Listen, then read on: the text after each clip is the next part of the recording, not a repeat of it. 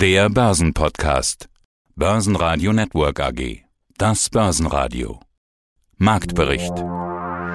Im Studio Sebastian Leben und Peter Heinrich und vom Börsenparkett in Frankfurt Manuel Tulezi von ICF. Außerdem hören Sie Andreas Scholz von der DFV Euro Finance Group zum geplanten digitalen Euro und zu Investments in China, Vermögensverwalter Gerhard Wiesheu vom Bankhaus Metzler. Sie hören Ausschnitte aus Börsenradio-Interviews. Die ausführliche Version der Interviews hören Sie auf börsenradio.de oder in der Börsenradio-App. Dieses zuletzt übliche Spiel im DAX, auf Minus folgt Plus und auf Plus folgt Minus, ist vorerst gestoppt. Nach den Rekorden im Laufe der Woche verlor der DAX am Freitag schon den zweiten Tag in Folge. Zwischenzeitlich hatte er sogar die Marke von 15.500 Punkten unterschritten. Bis Börsenschluss konnte er wenigstens die zurückgewinnen. Schlusskurs im DAX 15.540 Punkte, minus 0,6 Prozent. Auf Wochensicht bleibt ein Minus von rund einem Prozent. Der ATX in Wien schloss mit 3.394 Punkten und minus 0,5 Prozent. Aus den USA kamen gemischte Konjunkturdaten. Der Dow Jones geht leicht ins Minus bis Xetra-Schluss am Freitag. Mein Name ist Manuel Tulizi. Ich bin Händler für strukturierte Produkte hier auf dem Parkett der Börse Frankfurt. Der DAX hat sich seit Wochen im Prinzip nur seitwärts bewegt. Ein Tag plus, ein Tag minus. Sie liebt mich, sie liebt mich nicht. Dann hatte man fast das Gefühl, dass der DAX mit neuen Allzeithochs einen Weg nach oben findet. Aber von wegen Banane. Sofort ging es wieder runter. Scheint, als hätten wir doch noch diesen Sie liebt mich, sie liebt mich nicht Modus oder schlagen ihn zumindest gerade wieder ein. Manuel, was könnt ihr mit so einem Markt überhaupt anfangen? Also das ist auch wirklich ein sehr schöner Vergleich, Sebastian. Mit diesem Markt können wir momentan eigentlich nicht ganz so viel anfangen, weil diese kleinen Bewegungen im Markt selbst die Volatilität gemessen im VDAX New ein Stückchen nach unten drückt und das hat natürlich zur Folge, dass die Optionsprämien nicht so groß ausfallen. Für die meisten Händler ist das ein super Markt, weil du hast es ja gesagt, hoch, runter, hoch, runter, wie ein Känguru quasi auch springt. Dieser sogenannte Känguru-Markt, wie es Bernberg mal so schön ausgedrückt hat, führt halt auch dazu, dass man einen Tag long ist, den nächsten Tag short und so hast du ein super gutes Trendfolgemodell, wo du auch wirklich sehr viel Geld mit verdienen kannst. Ein neues Alltime High gab es. Wir sind auch davon ausgegangen, dass das Ganze dementsprechend auch ein bisschen die Trendwende herbeiruft. 15.811 Punkte haben wir geprintet und jetzt ist natürlich die Frage, wie das Ganze dann auch in den nächsten Wochen aussieht, weil wir haben auch auf der nächsten oder beziehungsweise mit der aktuellen Newslage so das Gefühl, dass den Börsen auch ein Stückchen weit die Luft ausgeht. Wenn wir über den großen Teich zu den Amerikanern schauen, haben wir einen riesigen Inflationsanstieg. Da wurde eine Inflation von 5,4 Prozent gemeldet. Paul hat gestern, der Notenbankchef, versucht, äh, so ein bisschen die Wogen zu kletten und ist davon ausgegangen, dass die Inflation nur vorübergehend so hoch sein wird, dass es die Erholungseffekte der US-Wirtschaft sind. Nur ist natürlich die Frage, welche Auswirkungen hat es auf den Markt und das wird höchstwahrscheinlich auch dazu führen, dass wir vielleicht sogar niedrige Kurse in den nächsten Tagen sehen werden. Aber da bin ich gespannt, was uns am Endeffekt da erwarten wird. Ja, weitere Impulse bringt die Berichtssaison, die ist nämlich gestartet. Die US-Großbanken waren in den letzten Tagen schon dran. Bringt das denn Impulse? Lässt sich eine Tendenz erkennen? Ist schon irgendwas zu sagen zur Berichtssaison? Viel können wir noch nicht sagen, aber rückblickend hast du es ja angesprochen, die US-Banken, das war eine riesige Show, die die dort abgezogen haben. Schauen wir uns zum Beispiel mal kurz die Zahlen von JP Morgan an. Ist das der Wahnsinn? 11,9 Milliarden US-Dollar haben sie alleine in Q2, also im Q2, das Quartal verdient. Und das hat die Folge, dass diese Summierung der US-Banken, wenn man sich das Ganze zusammen anschaut, alleine im zweiten Quartal mehr verdient haben als die komplette Bankenbranche im letzten Jahr. Und wenn du dir halt diese Peers dann auch anschaust, da sind wir gespannt, was natürlich auch auch die Deutsche Bank Ende des Monats bringen wird. Die legen am 28.07. Zahlen vor.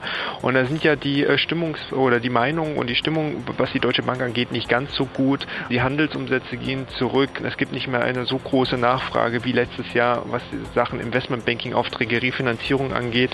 Und da sind wir gespannt, was denn die deutschen Banken da abliefern werden.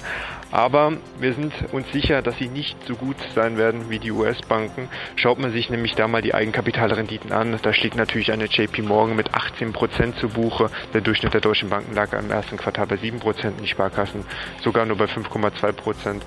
Und dann müssen wir schauen, was das Ganze hier in Deutschland bringen wird. Gewinner im DAX sind hauptsächlich sogenannte defensive Werte wie Vonovia und E.ON mit plus 1,2% oder die Telekom mit plus 0,7%. DAX-Verlierer waren BMW mit minus 2%, die Deutsche Bank mit minus 2,1% und Schlusslicht war Infineon mit minus 2,8%, nachdem immer mehr Meldungen über Chip-Lieferprobleme auftauchen. Meldungen aus diesem Markt kamen auch von Intel, die die größte Übernahme ihrer Geschichte planen mit dem Halbleiterhersteller Global Foundries. Ja, mein Name ist Andreas Scholz hier vom Finanzplatz Frankfurt von der DFV Eurofinance Group und ich freue mich, dass ich jede Woche hier einen Talk mit euch mache, mit dem Börsenradio direkt aus Frankfurt. Die Einführung des digitalen Euros wird anscheinend konkreter.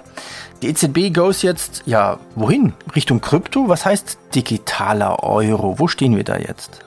Ach, die würden niemals Krypto sagen, das ist ja viel zu unseriös, so jedenfalls die Einschätzung im Euro-Tower. Die sprechen ganz konservativ von digitalem Zentralbankgeld, das ist auch der Unterschied. Wir sprechen also jetzt hier wirklich von einem digitalen Zentralbankgeld, digitalen Notenbankgeld und von keinem digitalen Spielgeld. Also jetzt so ein bisschen sarkastisch formuliert.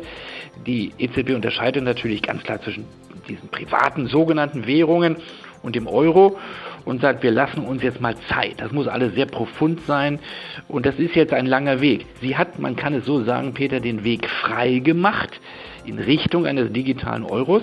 Sie sagt sogar, wir haben doch nicht die finale Entscheidung darüber getroffen, ob wir den wirklich einführen. Das ist so ein bisschen Verbalakrobatik. Ich glaube, sie kommt gar nicht dran vorbei. Das ist alternativlos. Wir brauchen also quasi digitales Geld, offiziell auch digitales Notenbankgeld. Aber es ist ein langer Weg. Sie lässt sich wirklich sehr viel Zeit. Es gibt jetzt zwei Phasen, äh, durch die wir hier durchgehen, nicht wir, aber die EZB. Äh, der EZB-Rat hat sich jetzt geeinigt auf eine zweijährige Untersuchungsphase. Also die nennen das wirklich Untersuchungsphase. Da sollen erstmal die Schlüsselfragen geklärt werden. Also wie sieht die technische Plattform aus? Wie wird dann dieses Geld verteilt werden? Und wenn man das alles geklärt hat, ist ja nicht unkompliziert, dann gibt es eine dreijährige Entwicklungsphase. So, dann soll das Ding entwickelt werden und dann sind wir quasi bei fünf Jahren. Ich würde mal sagen, fünf Jahre ist eine Menge Zeit. Ich würde das mit dem Faktor 7 wie bei den Hundejahren mal hochrechnen, mit einem gewissen Hebel. Denn was kann in fünf Jahren alles passieren? Da werden sich viele neue Währungen wahrscheinlich entwickelt haben auf dem privaten Sektor. Also zu viel Zeit lassen darf man sich auch nicht, aber die EZB nimmt sich jetzt erstmal diese Zeit. Und die Kernfrage ist vor allen Dingen, Peter, die Frage, auf welcher technologischen Plattform will man und wird man diesen digitalen Euro abbilden wollen? Also mit der Blockchain-Technologie beispielsweise dezentral oder zentral und all diese Fragen sind noch nicht geklärt. Ja, ja. Ich hätte auch ganz viele Fragen. Ich weiß gar nicht, ob man schon darüber reden kann, weil die EZB will ja auch erstmal testen und, und selber forschen. Was ist denn dann eigentlich der Unterschied von einem digitalen Euro und einer digitalen Bezahlung mit der Karte, die ich jetzt auch schon machen kann? Also der digitale Euro soll ja das Bargeld quasi nur ergänzen. Ähm, die EZB hat klar gesagt, wir behalten Bargeld. Was wir im Moment haben, ist ja sozusagen Geld, was wir über unsere Konten hin und her bewegen, was wir jederzeit aber auch als Papiergeld ausgezahlt bekommen können. Das digitale Geld ist quasi nicht viel anderes es geht in Sekundenschnelle genauso, wenn es dann so funktioniert, also Instant Payment. Wir haben dann aber eine digitale Wallet, also wie eine digitale Brieftasche, die jeder bekommt, mit einer Verbindung zu unserer Bank, also wie ein Konto eigentlich, nur dass die EZB dahinter steht und die Sicherheit gibt für diese digitale Wallet. Mein Name ist Gerhard Wiesheu. Ich bin im Vorstand des Bankhaus Metzler hier in Frankfurt. China. Danke, China dass du wieder brummst. Das sagt mit Sicherheit der Daimler-Chef, der BMW-Chef und viele andere auch. Wie stark ist denn das Wachstum jetzt nach Corona in China? Ja, also man muss ganz klar sagen, wenn China nicht gewesen wäre, also was jetzt nur die Wirtschaft anbelangt, nach Corona, wenn sie dieses Wachstum nicht entfalten hätten können, dann muss man sagen, wäre bei uns äh, die Welt hätte die, Welt bei uns ganz anders ausgeschaut. Weil wir wissen alle, Volkswagen verkauft von den 10 Millionen Autos, 3 Millionen, über 3 Millionen in China. Aber das zählt nicht nur für Volkswagen, sondern für viele, für den Mittelstand, für den Maschinenbau, für die Elektrotechnik etc. Und das war wie ja, so eine externe Sogwirkung, die uns aus dieser Krise gezogen hat. Die Frage ist dann immer, wo kommt das Virus her und so. Politisch, äh, das ist die andere Betrachtungsweise. Aber politisch ist es definiert, ja. Genau. Ja.